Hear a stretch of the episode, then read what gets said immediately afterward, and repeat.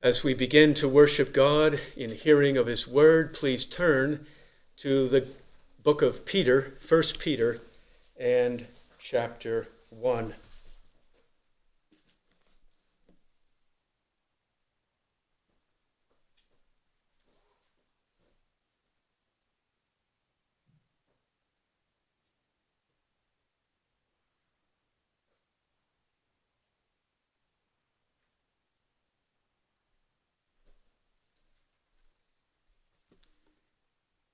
1 Peter and chapter 1.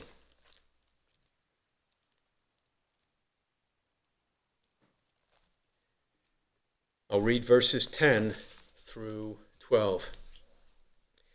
And Peter says, As to this salvation, the prophets prophesied of the grace that would come to you. They made careful search and inquiry, seeking to know what person or time the Spirit of Christ within them was indicating as he predicted the sufferings of Christ and the glories to follow. It was revealed to them that they were not serving themselves but you in these things which now have been announced to you through those who preach the gospel to you by the Holy Spirit sent from heaven, things into which angels long to look. This morning, we want to look at the incarnation, the birth, the life, the ministry, resurrection, death of Christ, resurrection of Jesus. We want to look at it from a certain perspective. We want to see it from the perspective of the angels in heaven and to see what the angels saw as they came and behold, beheld the great work of God in our Lord Jesus Christ. In these verses, Peter increases the appreciation of his readers for the great salvation that has been given to them. He reminds them that everything that has been accomplished in Jesus Christ was predicted by the Old Testament prophets, and they spoke of the sufferings and the glory of Jesus that would follow. And as the prophets wrote, the angels in heaven, they looked down from heaven upon all that the prophets had said concerning the sufferings and the glory of Jesus. And this is what we read of here at the end of verse 12. Peter says that these things in the gospel, these were things into which angels long to look. The angels in heaven, they desire to know more of the wonder and the glory of what God has done with our Lord Jesus Christ. The angels are the mighty supernatural beings and they surround the throne of God. They perform His word. They obey His voice. They are sent out from heaven as ministering spirits to aid and service the people of God. It has always been so through Old and New Testament times. When Jacob had his dream back in the book of Genesis, he saw a ladder that was set on earth with its top reaching to heaven, and the angels of God were ascending and descending on it. The angels in heaven are holy beings. They have no sin. They have no need of any salvation, and they will never experience salvation for themselves.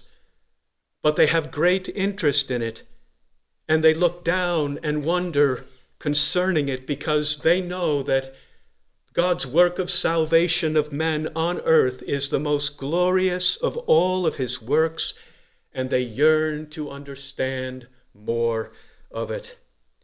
So this morning, we want to see the work of Jesus from the perspective of the angels and the role they played in it, because we can say that the work of Jesus, the work of salvation, it was not done without the angels. And they came from heaven, from the throne of God, to play their role, to minister to Christ. And so, as we trace this out this morning, the work of the angels in the life of Jesus, the first thing that we want to see is that the angels worship Christ in his pre incarnate glory. The worship, the angels worship Christ in his pre incarnate glory. And we'll see that in the book of Isaiah. We turn back in our Bibles to the book of Isaiah and chapter 6.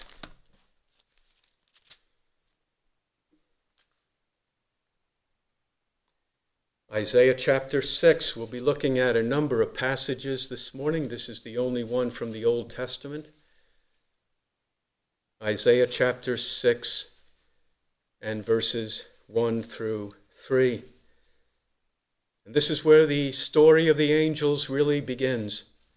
And the story of the angels is the story of the Lord Jesus. Isaiah chapter 6, verses 1 through 3. In the year of King Uzziah's death, Isaiah says, I saw the Lord sitting on a throne, lofty and exalted, with the train of his robe filling the temple. Seraphim stood above him, each having six wings. With two he covered his face, with two he covered his feet, and with two he flew. And one called out to another and said, Holy, holy, holy is the Lord of hosts. The whole earth is full of his glory. And so, this is where the story of the angels begins. It begins with Jesus upon his throne in his pre incarnate glory here in this vision that Isaiah saw. John refers to this vision of Isaiah in John chapter 12, and so he confirms to us that this was Jesus upon the throne of heaven and his pre incarnate glory before he came into this world. We see here that he is seated upon a throne as a great king. His throne is a place of power and authority and honor. He is seated as the divine king. He is high and lofty and exalted, a throne of inconceivable glory, and it is far above in the world of heaven. The psalmist tells us in different places that he clothes himself with splendor and with majesty and with glory. And Isaiah tells us here at the end of verse 1 that the train of his robe was filling the temple filling the temple so that no one could stand in his presence in that temple. In verse 2, he speaks of the angels who are called here the seraphim, the burning ones, as they fly about his throne, and each of the seraphim have six wings. And with two they cover their faces because they are so overwhelmed by the consuming brightness of Jesus in his glory that they cannot endure to look upon his holiness. They are filled with amazement. They have no sin in themselves to be ashamed of, but they sense their own insignificance before his greatness and they must bow themselves. They must show their humility before Him. They cover their faces. With two wings, they cover their feet. And with two wings, they are prepared to fly and do His will. Before He came into the world, this is what the angels knew of Jesus. From the moment that they were brought into existence, this is what they saw of Him. He was lofty, exalted upon his throne in indescribable glory, and they sang of him, Holy, holy, holy is the Lord of hosts. And they had seen his holiness in action when some of their fellow angels Satan and his evil angels decided to rebel against him as the King of glory. And they were cast out of heaven into the outer darkness.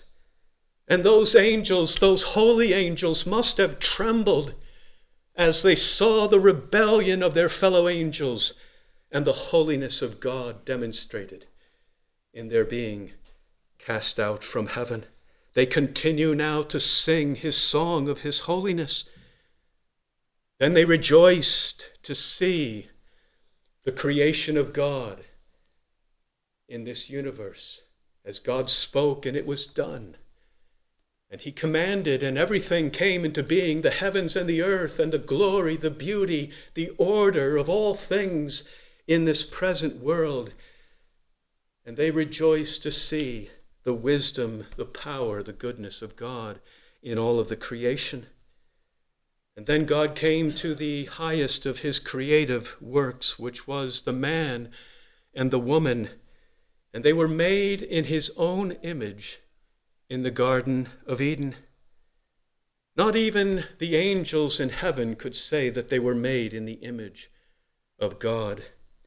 And God showed his generosity to them, his great kindness and care for them, brought them into the Garden of Eden and gave them to eat from every tree of the garden except for that one tree of the knowledge of good and evil. But despite all of the generosity of God to them, they turned from him and they disobeyed his commandment. And what must the angels in heaven have thought? As the image bearers of God were in the garden trying to find some leaves of the trees of the garden to cover their guilt and to hide their shame. But then sin spread from them to the entire human race, so that by the time of Noah it could be said that the earth was filled with violence and it was corrupt. And the Lord was sorry that he had made man upon the earth, and he was grieved in his heart. But the angels were amazed. The angels were amazed because God did not cast off the human race as he had done with the evil angels. But God began to make a way of salvation and to rescue men from the guilt and the power of their sin. And he desired men to be saved. And so, what we have at different points in the Bible is what we call these inner, inner Trinitarian conversations between the three persons of the Trinity as they devise their plan of salvation and they agree with one another as to how the work will be done. How much the angels heard of those conversations, we do not know. They are given to us in the Bible. But the work of salvation, the Father planned salvation the Son came into the world and accomplished salvation, and the Holy Spirit now comes to apply that salvation to his people. And the central work of salvation was focused on the Son of God, the second person of the Trinity, that he would come into the world and he would become a man. And he would accomplish the work that men need for their salvation. And the second thing that we come to this morning is that the angels announce the incarnation of Jesus. The angel announces the incarnation of Christ. We see this back in the passage that we read earlier, back in Luke chapter 1. In Luke chapter 1.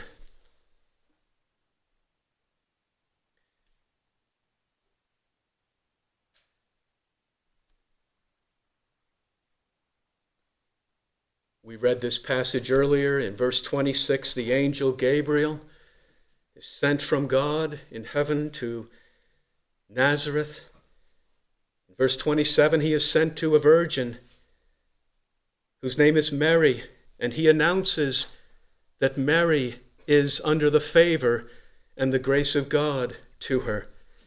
And then he announces what will soon happen to her in verse 30, he says, Do not be afraid, Mary, for you have found favor with God. And behold, you will conceive in your womb and bear a son, and you shall name him Jesus. He will be great, he will be called the Son of the Most High, and the Lord God will give him the throne of his father David, and he will reign over the house of Jacob forever, and his kingdom will have no end. So the angel here announces some remarkable things to this obscure and unknown virgin, Mary. that she will have a son, that it will be a supernatural birth. He will be conceived in her womb, and he will have no human father. The name that is given to him will be Jesus because he will save his people from their sins. And he will be no mere human child alone. He will have a divine title. He will be called the Son of God, the Son of the Most High, and the Lord God will give him this glorious throne, and his kingdom will have no end. The promises that are spoken here by the angel are those promises that we read of back in Isaiah chapter 9. A child will be born to us, a son will be given, and the government will rest upon his shoulders. They are now all coming to pass. There will be no end to the increase of his government or of peace on the throne of David and over his kingdom. In verse 34, Mary was puzzled by this announcement of the angel, and she said to him in verse 34, How can this be, since I am a virgin? And Gabriel answered her in verse 35 The Holy Spirit will come upon you, and the power of the Most High will overshadow you. And for that reason, the holy offspring shall be called the Son of God. Gabriel handled Mary's question with much reverence, and he hides details of how it should take place because it would be beyond her capacity to ever comprehend such a glorious work of the Savior. And we could say that this work of the Savior is the incarnation, is beyond the capacity even of the angels of heaven to ever comprehend what is taking place here. He tells her only two things who will perform the work? The Holy Spirit will come upon you and the power of the Most High. It will be a work of omnipotence, and the Holy Spirit will conceive in your womb the Son of God, and he will be united to human nature in your womb, and the offspring will be holy, and he will be called the Son of God. And it was at this moment that the conception of Mary took place the Holy Spirit conceived in her womb in this most astonishing work. God was now united to human nature forever. The highest of all of God's wonders has now been accomplished in the womb of Mary. God and man are now united forever in one person, Jesus Christ. The Word has become flesh and dwelt among us and everything needed for salvation will be accomplished by him. We see down in verse 37 that the angel closes his message with this announcement For nothing will be impossible with God. And then the angel Gabriel, in verse 38, he departed from Mary and returned back up into heaven. The circumstances of Jesus' birth in this world, they were all sovereignly chosen by God. He was not born in a king's palace with halls of marble, with royalty and great wealth. He did not come into this world surrounded by the comforts and the pleasures of men. But his first coming into the world was one of humiliation. And God chose to send him through this birth, this supernatural conception, to an obscure, through an obscure virgin who knew only poverty herself. The rest of the angels in heaven, they looked down from their throne and now they saw him whom they had worshiped in eternity. He had become a man in the womb of the Virgin Mary. The next thing we see in regard to the story of the angels is that they celebrate the birth of Christ And this we find in chapter 2 of Luke's Gospel. In chapter 2,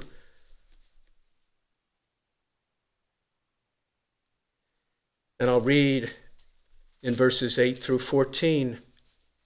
In the same region, there were some shepherds staying out in the fields and keeping watch over their flock by night. And an angel of the Lord suddenly appeared before them, and the glory of the Lord shone around them, and they were terribly frightened.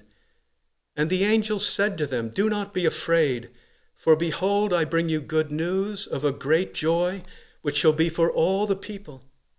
For today in the city of David there has been born for you a Savior who is Christ the Lord. And this will be a sign for you. You will find a baby wrapped in cloths, lying in a manger. And suddenly there appeared the mul- a multitude with the angel, a multitude of the heavenly host, praising God and saying, Glory to God in the highest, and on earth peace among men with whom he is pleased. The baby, ain't the baby Jesus is here brought into the world. And at first, this one angel comes down from heaven to announce his birth. And the angel was sent to announce his birth not to the scribes and the Pharisees and the religious leaders in Jerusalem. And he was not sent to nobles or princes or kings. He was sent to some lowly shepherds who were watching over their fields their flocks by night. And the angel knew what the birth of Christ would mean. In verse 10, it was good news. It was great joy for all the people because a Savior has come into the world to rescue them from their greatest dilemma, which is sin and its guilt and its power. He is Christ the Lord, who is anointed by God for this great work. The joy of the angel, the one angel, is suddenly met now by the joy of a great multitude. They must come down from heaven and celebrate with him and rejoice with him. And they join in verse 14 Glory to God in the highest, and on earth peace among men with whom he is pleased. The angels, they seem to know the misery of the human race and what sin has done to us all, and the terrible conflict, the terrible condition that it has brought all of us into. And we need, each one of us, we have desperate need of a Savior, one who will come with supernatural power, one who is a divine Savior who comes down from heaven. He is God, He is man. He is the only one who can bring us back to God. He is the only one who can be the mediator between us. And the angels announce here that Jesus is that Savior. And they know that He will not fail at His great work. His salvation is certain, and they rejoice at the prospect of it, that many lost sinners will be brought back into heaven and he will bring true and lasting peace between men on earth and the God of heaven. Glory to God in the highest, and on earth peace among men with whom he is well pleased. In verse 15, it came about when the angels had gone away from them into heaven. The angels now had come down to announce the birth of Christ. Now they ascend back into heaven to the throne of God from which they had come. But the Son of God now was united to the human nature, and he is now Jesus the man from the God, the Son of Man, united to the man Jesus. And he is in the world now, and it is a world of very great danger and peril and his life is in constant danger. He has come into the kingdom of darkness, this world that is ruled by the evil one. And there are evil men who seek to destroy him. And the angels have the great role of preserving the earthly life of Jesus. And Matthew, in his gospel, tells us about this that the Magi came from the east to worship him. And they said, the scribes said, He will be born in Bethlehem. And Herod said, Go and find him, and I will worship him. When they do not return, when the Magi do not return, Herod becomes enraged and he orders the male children two years and younger in Bethlehem to be put to death.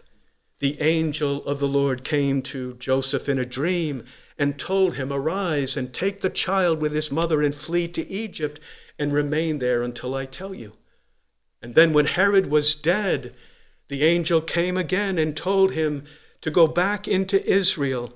And the angels were watching over the early life of Jesus and guarding him from the dangers of this world.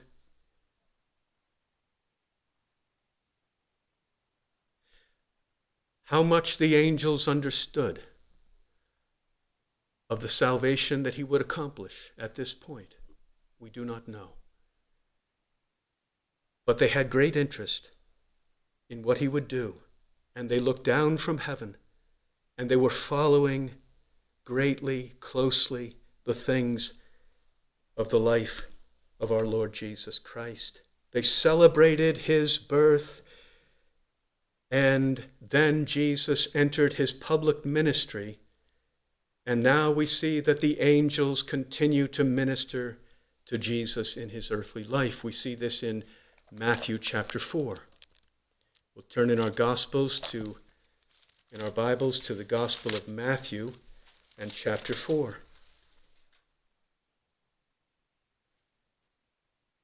The chapter begins with the temptation of Jesus. Jesus is baptized. The Holy Spirit leads him into the wilderness, 40 days and 40 nights of fasting. The devil then came and tempted him three times, and each time Jesus resists the devil's temptation with the Word of God. And we read here after the three temptations in verse 11 Then the devil left him and behold, angels came and began to minister to him. It seems that during his temptations, the angels were kept at a distance from him. They gave him no aid while he endured those temptations because he must pass through them as a man alone. He must have victory where Adam had fallen into sin. Now the victory is won, and the angels quickly come and begin to minister to him. Forty days of fasting. And then the temptations of the devil, the Son of God as a man, was in weariness and in great need, and no doubt in need of food.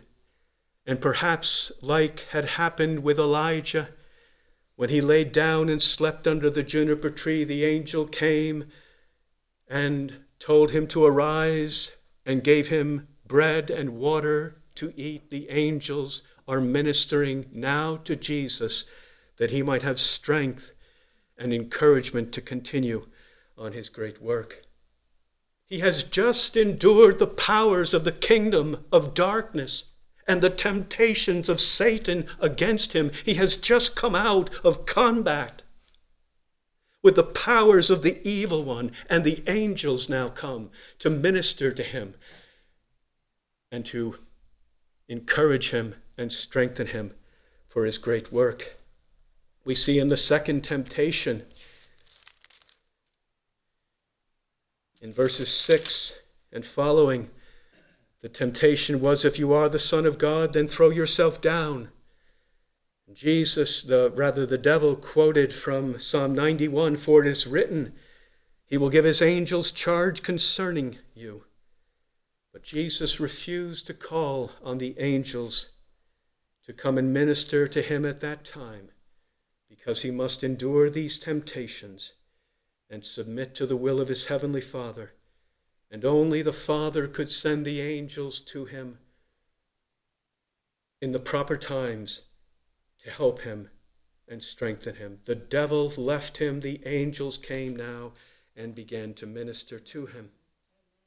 And so Jesus now spent the next three and a half years of his life in this public ministry, going about Galilee, preaching the gospel of the kingdom, healing every kind of disease and every kind of sickness, opening the eyes of the blind, unstopping the ears of the deaf, raising paralytics, cleansing lepers. John sums up his ministry and says that we beheld his glory, glory as the only begotten of the Father, full of grace and truth. The only holy life that was ever lived on earth.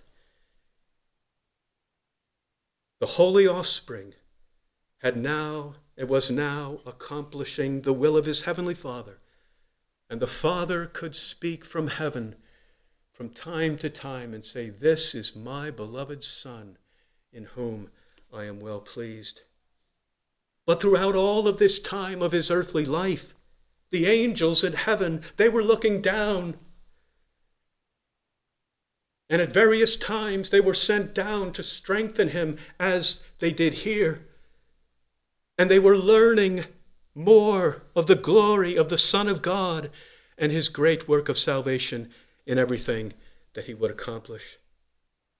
But the next time that we read of the angels ministering to him in this way is found in the Gospel of Luke, chapter 22. The Gospel of Luke and chapter 22.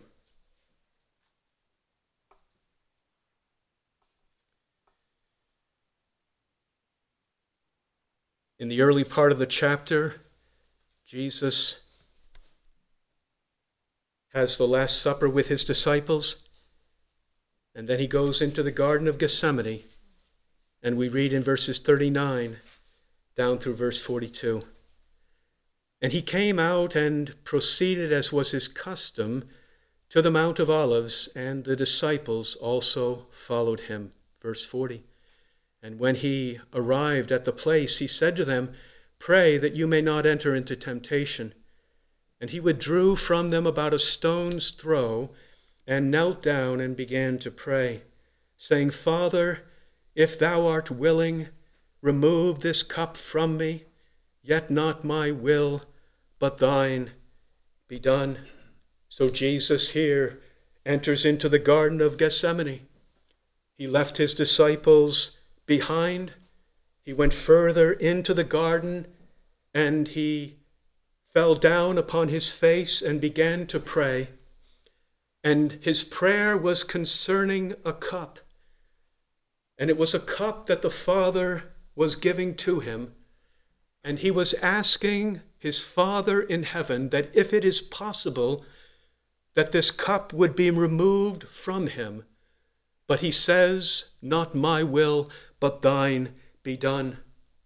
What is the cup that Jesus speaks of here in the Garden of Gethsemane? It is the cup of the Father's wrath against man's sin. It is a cup that is filled to the brim with the burning anger of God against human sin. It is a cup that has no mercy mixed with it. It is a cup that is unrelieved by any pity. It is a cup of the full fury and the holiness of God against man's sin that man deserves. The righteous judgment of God against sin. This is the cup that Jesus speaks of.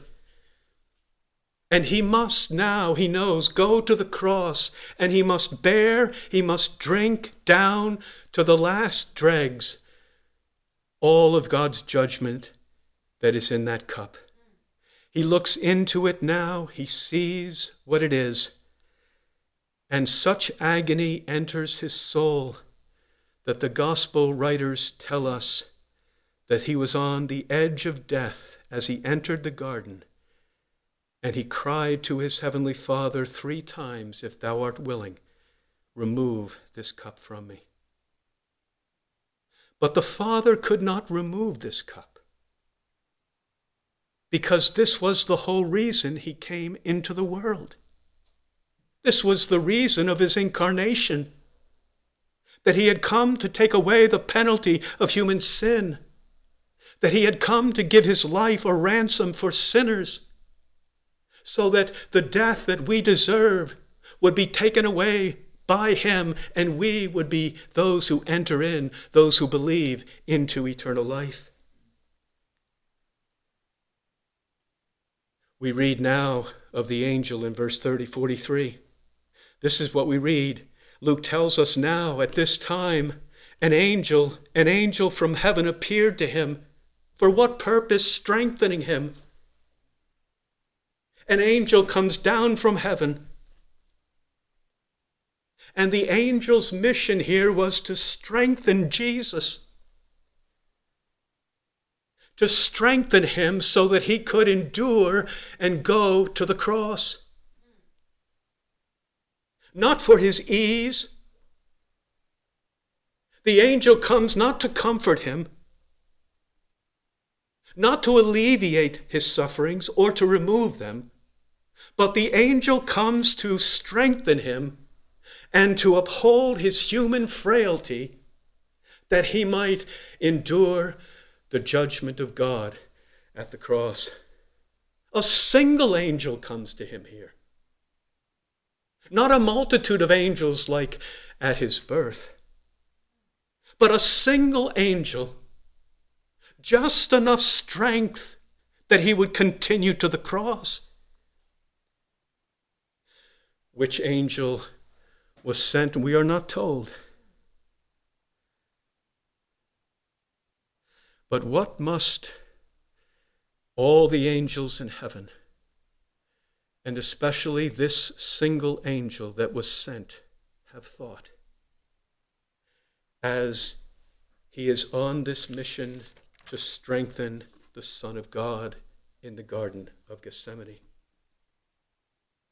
The omnipotent one, whom they had worshiped from all eternity, he now lies weak, helpless in the Garden of Gethsemane, prostrate in great agony.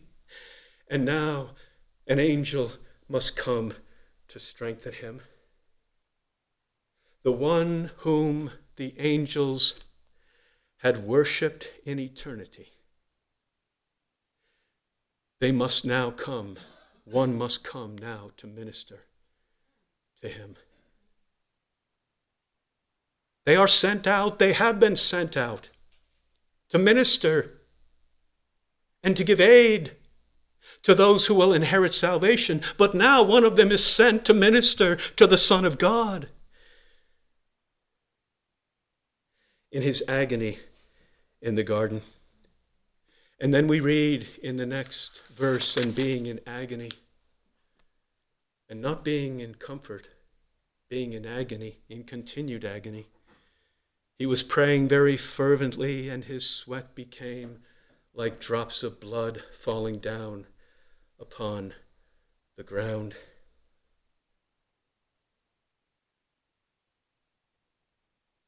His sufferings now only became worse.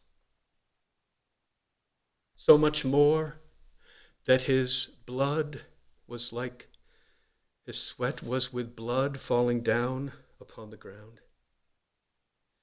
And this shows us the true nature of the sufferings of Jesus for human sin. It was not a single hand that was laid upon him here in the garden, and yet he was in such great agony that his sweat became like drops of blood upon the ground because it was the inward wrath of God that was beginning to come down upon his soul. His sweat became like drops of blood falling down upon the ground. The angel is sent to strengthen him to endure the cross. The Father has always granted to Jesus, the Son of God, the Father has always granted to him every request that he has ever made. But now the angels see something that they have never seen before. The request of the Son of God here is denied. The Father cannot take this cup away. because it is the only way that sinners can be saved and the Father's plan of salvation be accomplished. And so now the Son of God rises from the Garden of Gethsemane. The silence of the Father is his answer. He must go to the cross. And Jesus proceeds. He is arrested by the Roman soldiers. He is brutally beaten through the night. After a mock trial by Pilate, he was sentenced to death by crucifixion. And they stripped him of his clothing. They hung him upon a cross in a public execution. His disciples abandoned him. The angry crowd surrounded him and railed against him. And as he hung upon the cross, he felt the abandonment of his own Father in heaven as he experienced the judgment of God against human sin. And he cried out from the cross, My God, my God, why hast thou forsaken me? The angels knew the Father's love for his beloved Son. The angels knew that the Father had delighted and rejoiced in his Son, in the fellowship and in the communion between the Father and the Son. The Father loved the Son from eternity and said, This is my beloved Son in whom my soul delights.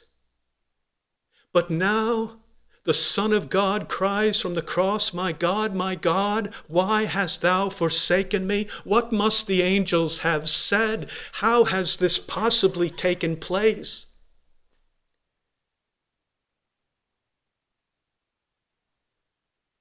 They had covered their faces before him on his throne in heaven. Now they hear his cry from the cross in agony. My God, my God, why hast thou forsaken me? He hangs alone upon a cross. There are no disciples there to cheer him, and there are no angels now here to strengthen him, because he must endure the wrath of God for human sin in himself alone. And the cross, the meaning of the cross, is summarized in so many verses in the Bible. That he who knew no sin came to be sin on our behalf, that we might become the righteousness of God in him. He was pierced through for our transgressions, he was crushed for our iniquity. All of us, like sheep, have gone astray, and each one of us has turned to his own way but the Lord has caused the iniquity of us all to fall upon him. So the baby in the manger was now hanging on a cross. And that was the purpose of his coming into the world. The glorious incarnation of the Son of God was now coming to its final purpose and accomplishment and Jesus cried from the cross, It is finished. And everything that the Father had desired was done. He was taken down from the cross, he was laid in a tomb, and then he was raised from the dead. The next thing we see of the angels is found in the Gospel of Matthew, chapter 28. Matthew chapter 28.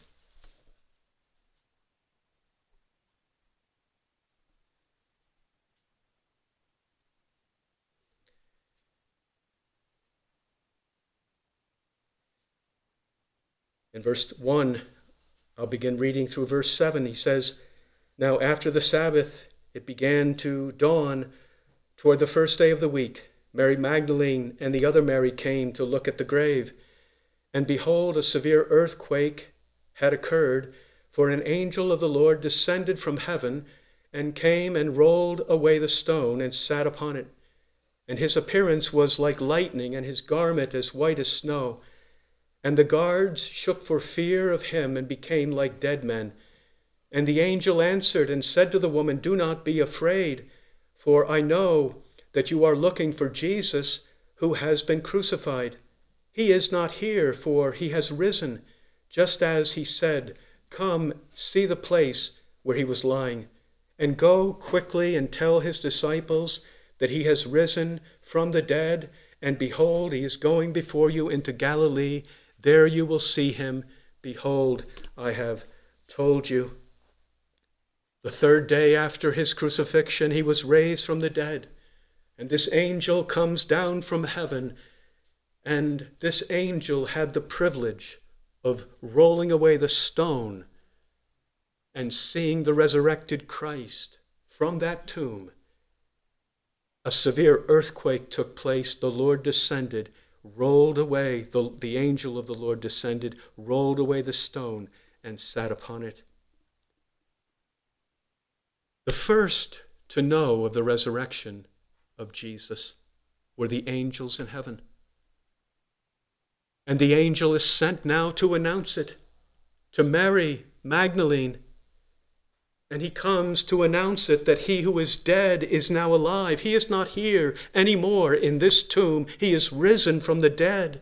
Come see the place where he is lying. He is not there anymore. And the angel sends them away to tell the other disciples of the risen Christ. They rejoiced at his birth. They rejoice now even more at his death, and they celebrate him the angel strengthened him in the garden. Here we read of a single angel who came down and rolled away the stone. Could it be the same angel that strengthened him in the garden in his weakness and in his agony now comes and rolls away the stone after his great victory and his triumph over sin and death and Satan? And then what happens in Acts chapter 1, the next time we see the angels, we will not turn there, but there are two angels who come down from heaven.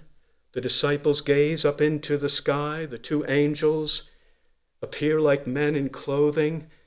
And they said to, to the disciples, Why do you stand looking into the sky? This Jesus who has been taken up from you into heaven, he will come in just the same way as you watched him go into heaven. And then Jesus ascends into heaven in Psalm 47. He is escorted through the, through the heavens by the angel, and then he arrives outside the gates of heaven, and the scene is described for us in Psalm 24. The angels outside who have escorted Christ into the heavenly place, they make request for the gates of heaven to be opened. They say, Lift up your gates, your heads, O gates, and be lifted up, O ancient doors, that the King of glory may come in. And the angels inside say, Who is the King of glory? The Lord strong and mighty, the Lord mighty in battle.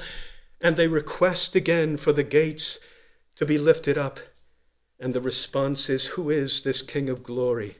The Lord of hosts, He is the King of glory. It is all part of the celebration of the angels in heaven that the Son of God has come and accomplished all the work of the Heavenly Father. He has conquered sin by His cross, He has conquered death by His resurrection.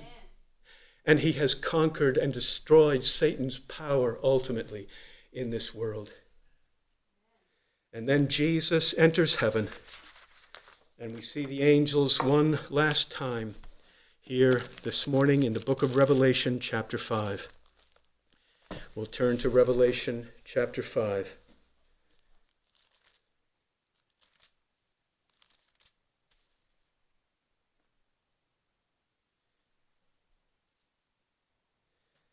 And verses 11 and 12. And now the angels worship Christ again on his throne in heaven. John says in verse 11, And I looked and beheld the voice of many angels around the throne, and the living creatures and the elders, and the number of them was myriads of myriads and thousands of thousands, saying with a loud voice, Worthy is the Lamb that was slain to receive power and riches and wisdom and might and honor and glory and blessing. We have come full circle. The angels once worshiped him in Isaiah chapter 6 in his pre incarnate glory. But now they worship him in his ascended glory in heaven. And here they worship him as the Lamb of God that was slain. And he is triumphant and he is victorious. It is not just the angels who worship him here, but it is all the saints in heaven and all the souls of those who have been made perfect because they have believed on Jesus Christ in this present world and they have gone to be with him in heaven. Worthy is the Lamb that was slain to receive power and riches, wisdom and might and honor and glory and blessing.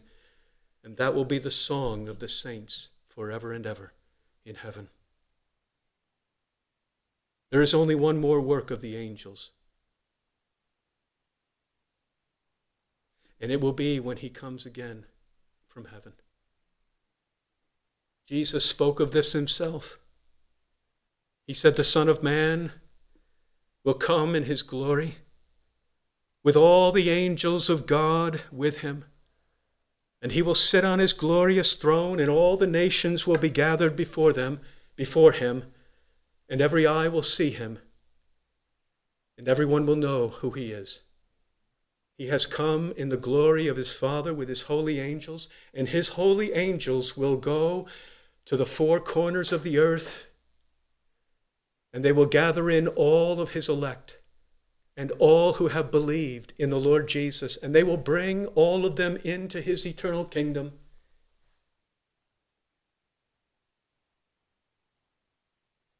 But for those who have not believed and have not followed Jesus, they will be cast out. They will be cast out into the furnace of fire with the devil and his angels. And the Apostle Paul tells us that when Christ descends with the shout of the archangel, he will be revealed from heaven with his mighty angels in flaming fire to judge those who have not believed in our Lord Jesus Christ. There is only one Savior of sinners, the one who came down from heaven and became incarnate in the womb of Mary,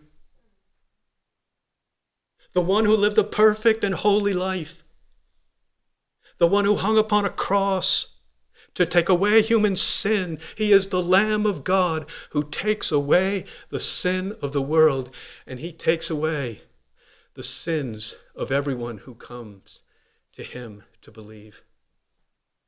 And so, our only hope, my only hope, and your only hope this morning is to know the Lord Jesus Christ.